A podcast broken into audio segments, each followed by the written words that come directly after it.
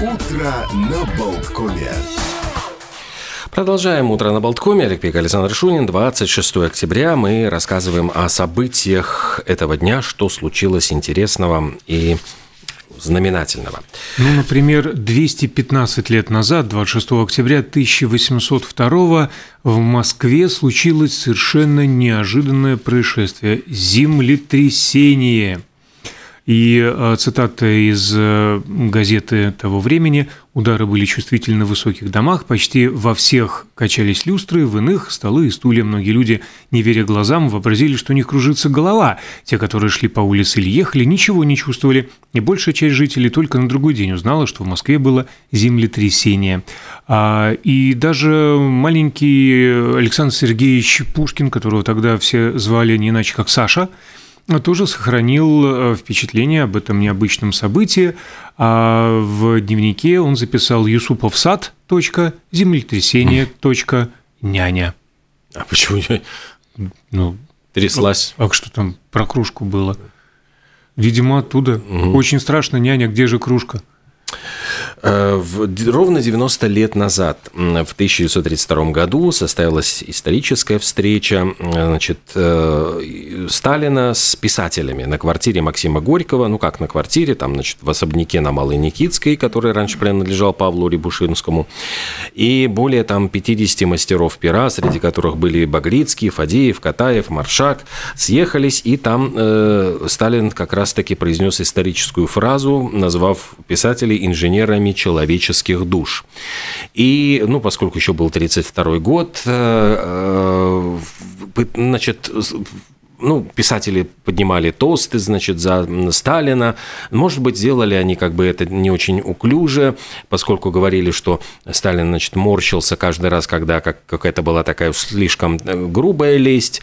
И в этот момент изрядно поддавший писатель э, Георгий Никифоров вдруг закричал на весь зал «Надоело! Миллион сто сорок семь тысяч раз пили за здоровье товарища Сталина. Наверное, ему даже надоело это слышать». Сталин протянул ему через стол руку руку, говорит, спасибо, товарищ Никифоров. Правильно, надоело это уже. Расстрелять. И ты знаешь, как бы, э, да, в 1938 году э, товарища Никифорова расстреляли по делу о заговоре писателей. В общем, э, говорили же, что у Сталина была очень, очень такая хорошая память. Вот он всегда припоминал, и потом как бы всплывала и Э, была история во время еще гражданской войны, я помню, такая любопытная, вот, которая про штришок.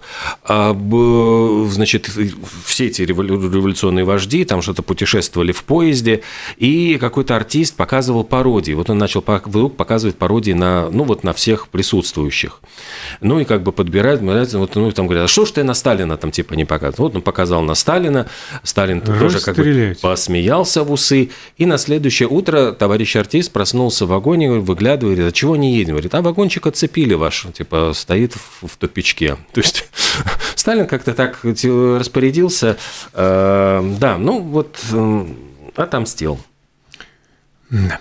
А, что еще произошло примечательного? Ну, э, грустно, грустно, грустно. 26 октября 1918 не стала легенда гостиничного бизнеса Цезаря Рица. Вообще же он, э, он был бывшим швейцарским фермером, который умудрился построить гостиничную а, империю. И знаменитейшая фраза «клиент всегда прав», ее, конечно же, каждый из нас а, знает. А почему с ним произошла такая беда? Потому что в тот год лондонский Карлтон боролся с другими отелями за честь принять нового короля Англии Эдуарда VII. И э, Риц, э, в общем-то, победил в этой борьбе и ждал уже венценосного постояльца, но пришло известие о внезапной болезни Эдуарда и отмене приема.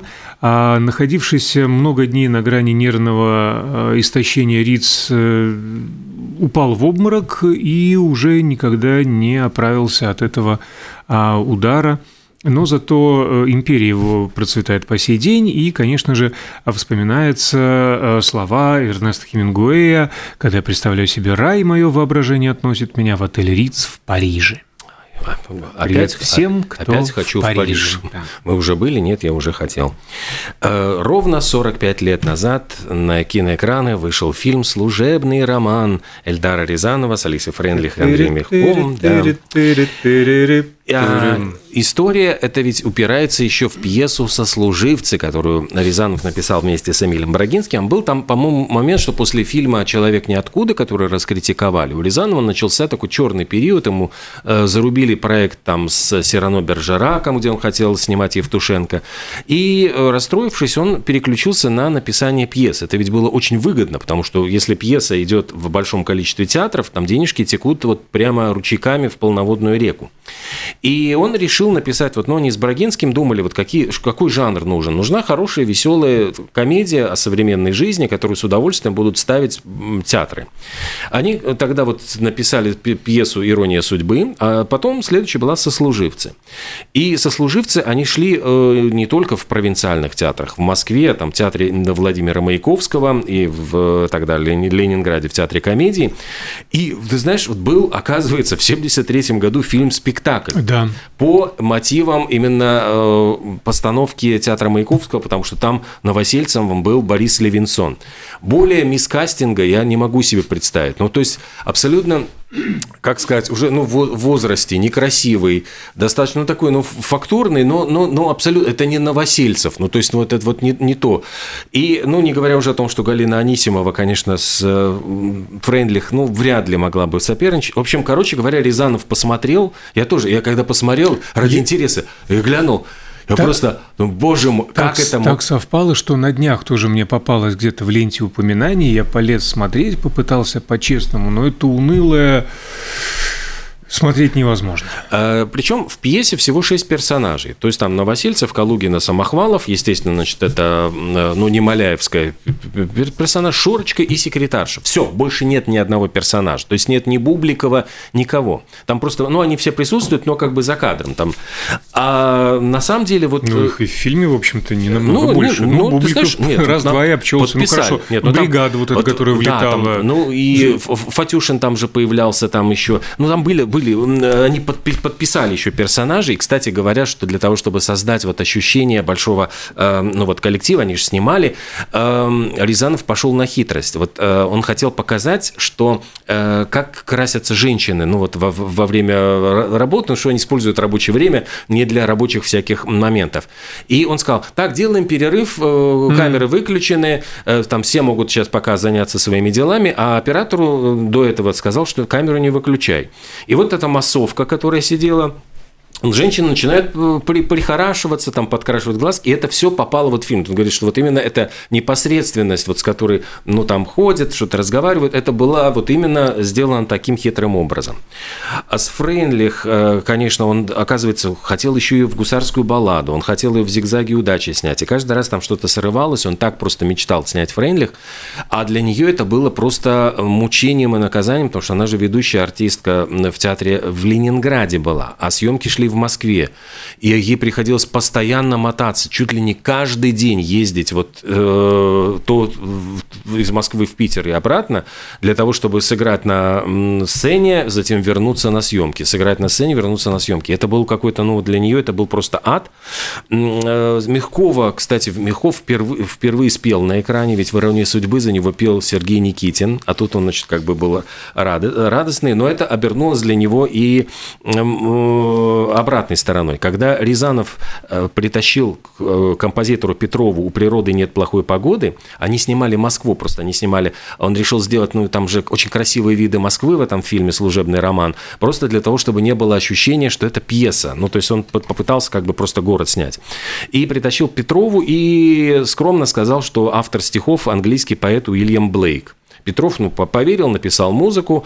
И говорят, что Мягков, когда услышал, говорит, да фиг, как что за ерунда, какие-то стихи совершенно отвратительные.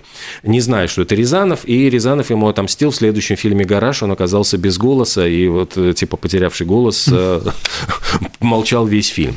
Э, в кабинете у Людмилы Прокофьевны стоял вообще венгерский компьютер, который где-то, ну, чуть ли, ну, не то чтобы украли, но его еле-еле выключили из вычислительного центра, его привозил специальный сотрудник, стоял, чтобы, не дай бог, не испортили вообще там, чтобы с ним ничего не случилось, и вечером увозил обратно. То есть его только на съемку привозили, потому что он стоил там, ну, 100, 100, 100 тысяч рублей, ну, то есть какие-то безумные совершенно деньги. Вот эта вот э, фраза, которую она по ходу кидала, вот, я очень рада, что в Швейцарии есть компьютеры. Да, но вот э, они есть и были в Советском Союзе, но в очень небольшом количестве. Целые НИИ, даже научно-исследовательский институт легкой промышленности был, я извиняюсь, в Риге под воздушным мостом.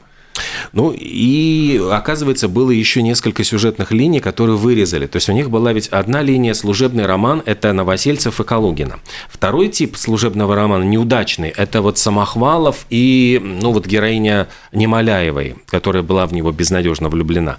Плюс к этому у них, оказывается, была сюжетная линия э, модница Верочка, это вот э, секретарша, и Фатюшин играл ее мужа, а потом и просто, ну, Рязанов посмотрел, что расползается. Еще была там еще одна сюжетная линия, и он просто со слезами на глазах ножницами выкинул на монтажном столе, потому что было понятно, что уже зритель запутается. Там пять любовных э, линий, э, они все перепутаны, ну, утяжеляет. То есть надо как-то сделать его покороче.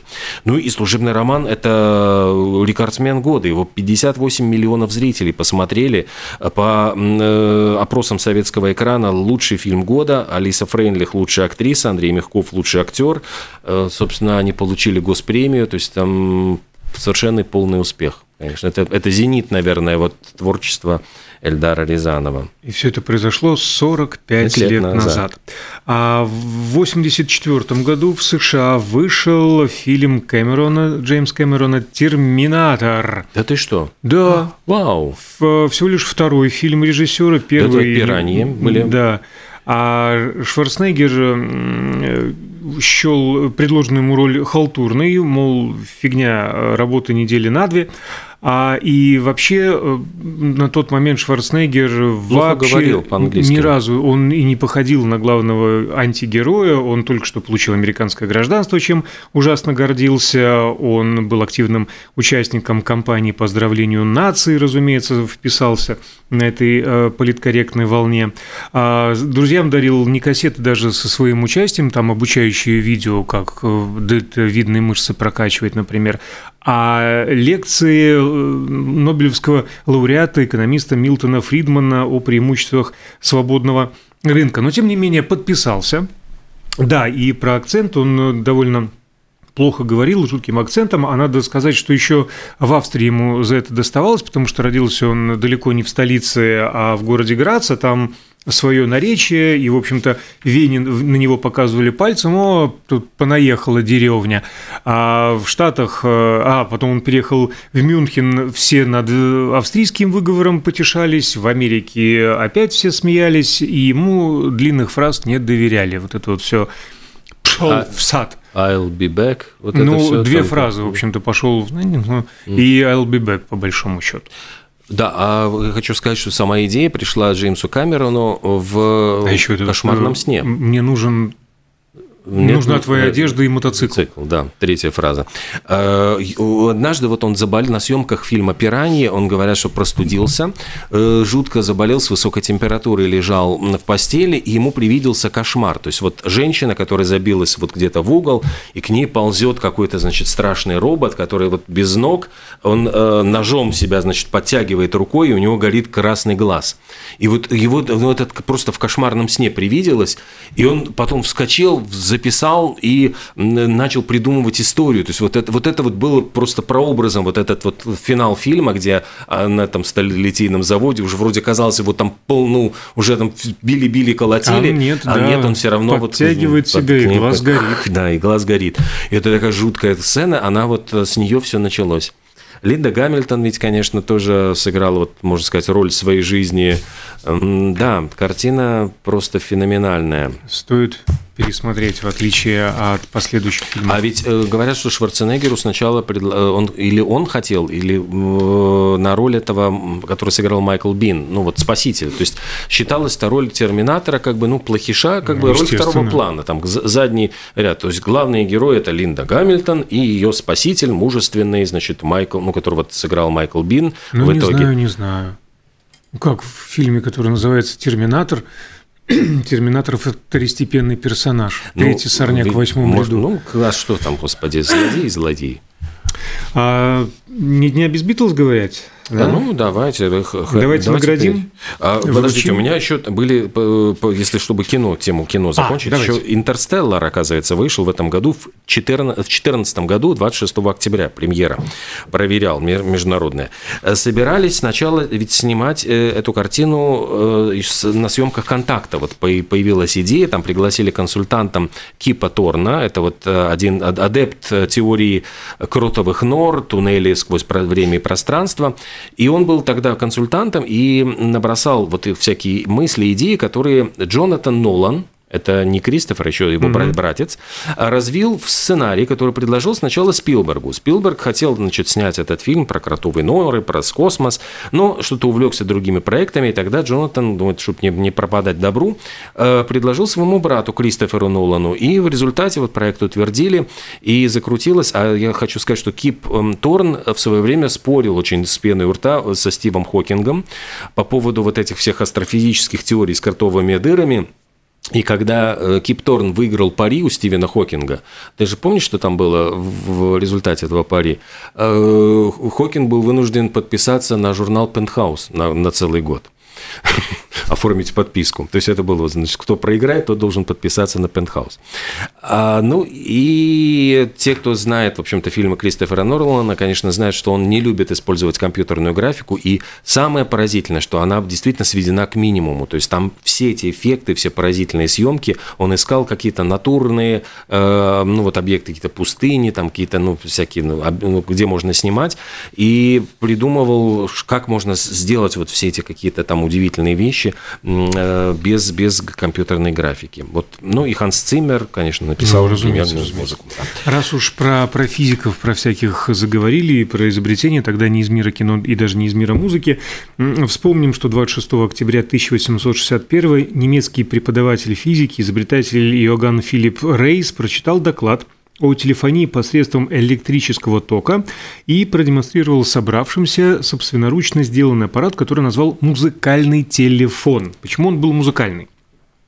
Почему? Потому что изобретение было основано на том, что звуковые волны преобразуются в электромагнитные колебания и э, при передаче по проводам могут вновь становиться звуковыми волнами. И громкая мелодия, которая, ну, звуки фортепиано, духовые инструменты, ее э, с помощью этого передатчика на расстояние 100 метров транслировали. Но связанную человеческую речь на тот момент передать не удалось, и передатчик и приемник были недостаточно чувствительными. И поэтому, в принципе, практического применения изобретения Рейса не нашло. И через 15 лет э, преподаватель школы для глухонемых Александр Белл на Всемирной выставке в Филадельфии продемонстрировал э, свой первый электрический телефонный аппарат, который уже человеческую речь передавал так, чтобы можно было различить вот эти «Алло, алло, добавочный 362». В 2019 году, 2019 году э, с молоточка ушел на аукционе оливково-зеленый кардиган из акрила и махера, который Курт Кобейн надевал во время выступления группы Нирвана на MTV Unplugged. Это самый дорогой свитер, когда-либо проданный на аукционе. 260 с половиной тысяч. Тысяч! фунтов стерлингов. Мне кажется, примерно 260 с половиной тысяч подобных джемперков можно было купить в секонд-хенде, где ну. Кобейн его приобрел. Э, за столько же, кстати, почти вот 265 тысяч ушла гитара Fender, которую он использовал, э, тоже играл на которой. Так я не понимаю, мы Битлз награждать будем или не ну, будем? Давайте наградим. Что ну, ну вообще-то ордена Британской империи в этот да день, в 65 году, Ее Величество вручило участникам Битлз. А перед этим они, э, значит, заперлись в туалете Букингемского дворца и выкурили и по косячку, да. да. Э, после чего, в общем, был скандал-скандал.